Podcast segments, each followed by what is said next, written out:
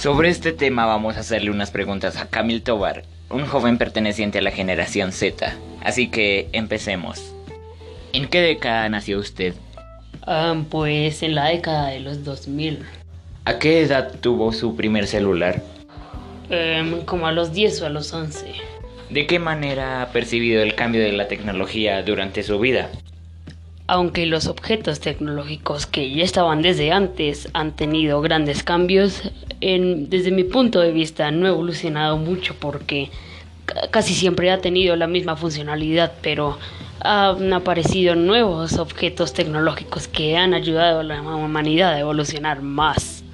Y, por ejemplo, antes cuando a usted le dejaban una tarea de consulta, ¿qué hacía? ¿Cómo averiguaba las cosas?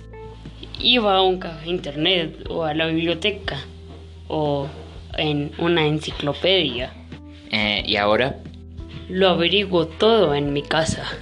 Muy bien, gracias.